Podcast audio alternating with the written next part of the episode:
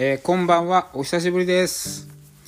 えっと読書感想会だけは、えー、なんとか続けていきたいなと思っておりまして、えー、今日も話してみたいと思います。えっとですね、まあ、読んあんまり本は読んでないんですよね。であの話そうと思っていた「熱源」という小説のことはちょっともう今話すにはちょっと記憶が定かでないんでですね、えー、一番最近読んだ、えー、本ですね、えー、司馬太郎短編集、えー、また出てきましたけどこれです。でこの中のですね、えー、たまたまあの第1巻っていうのが借りられましてあの本当に司馬太郎の、えー、初期の作品がいっぱい入ってるんですよ。いっぱい入ってるってことはあの一つ一つがすごく短いんですよね。で その中からえー、森の美少年っていうのがあるんですけどこれがわずか3ページか4ページぐらいの短い小説なんですよ。でちょっとこれでですねいろいろ話せるかなと思って、えー、これを取り上げてみました。えっ、ー、と古代ギリシャ人のですね夢の園に住んでいた青年がいるんですね。でその青年っていうのはあのものすごい美少年で美青年ですか？美少年で、えー、とにかく長いまつげだったり、えー、とにかく容姿端麗声も美しい何をやってもうまくやるとにかくあの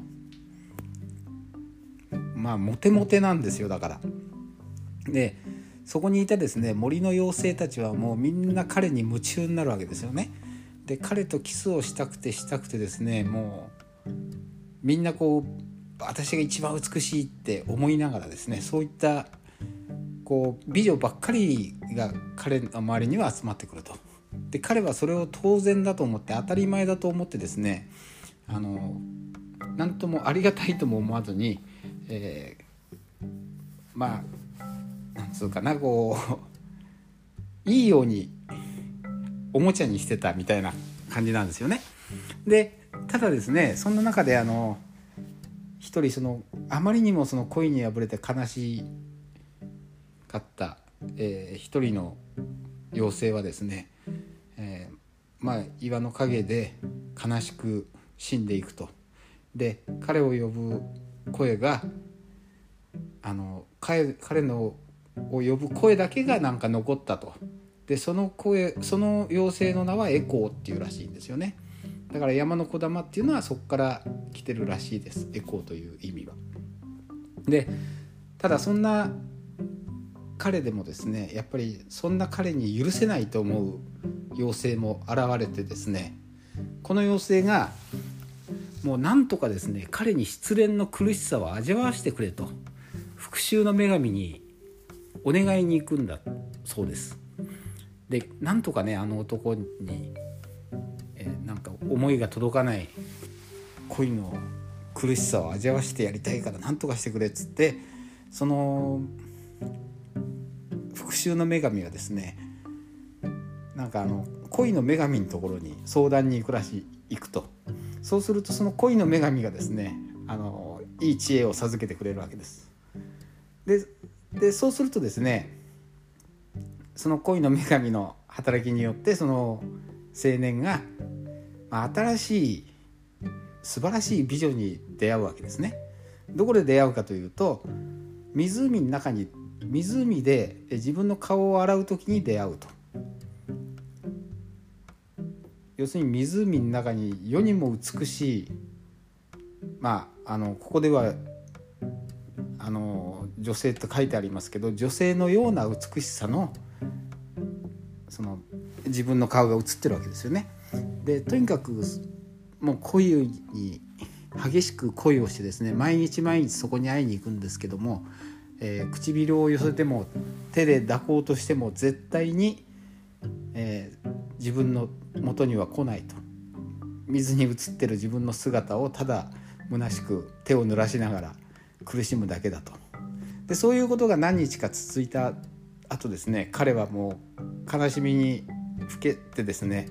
えー、やつれて死んでいくという、まあ、そういうストーリーなんですよ。でこの話ですねあの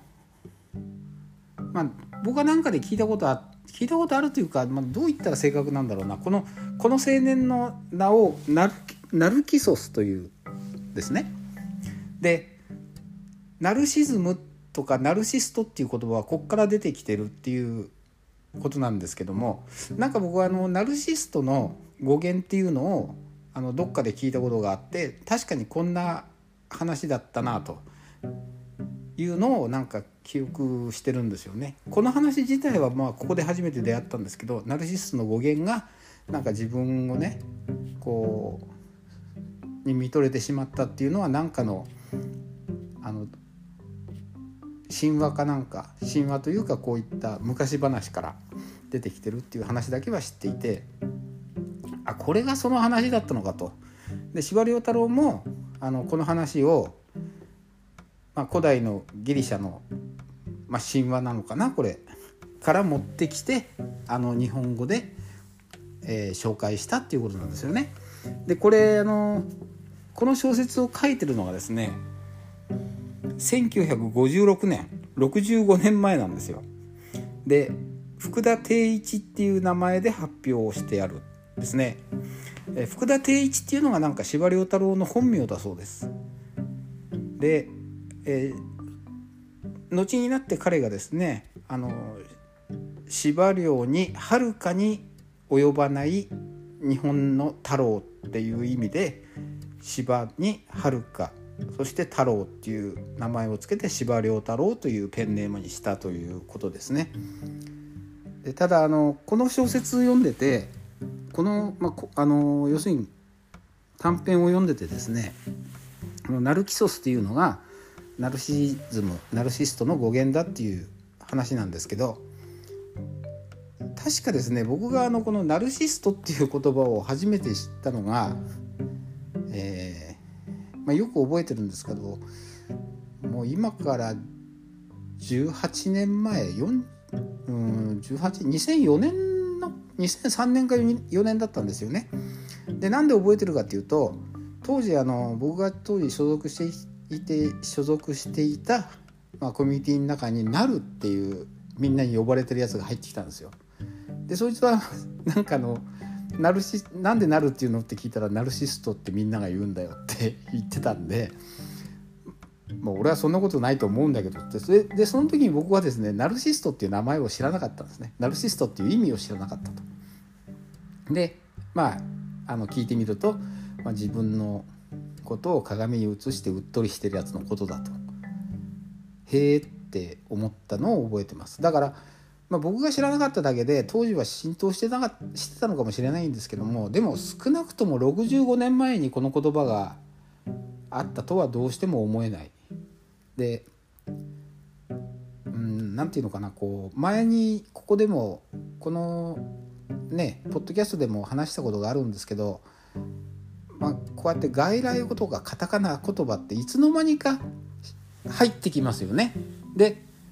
いつの間にか入ってきて知らない間になんか社会に浸透していくっていうのがまあ今の風潮というかもう随分前からの風潮だと思うんですけども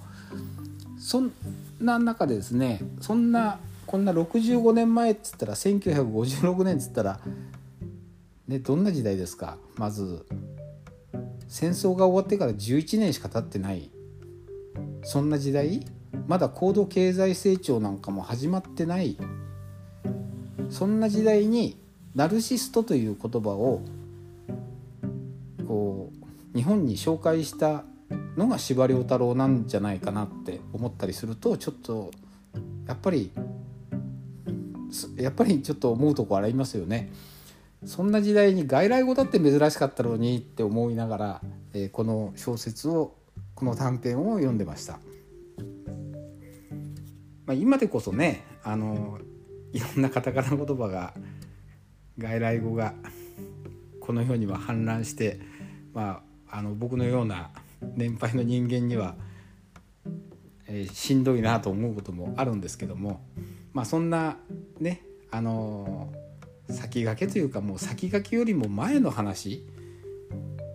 を、えーまあ、ここでね日本語で自分の短編集まあこんだけ短い話ですから自分のこう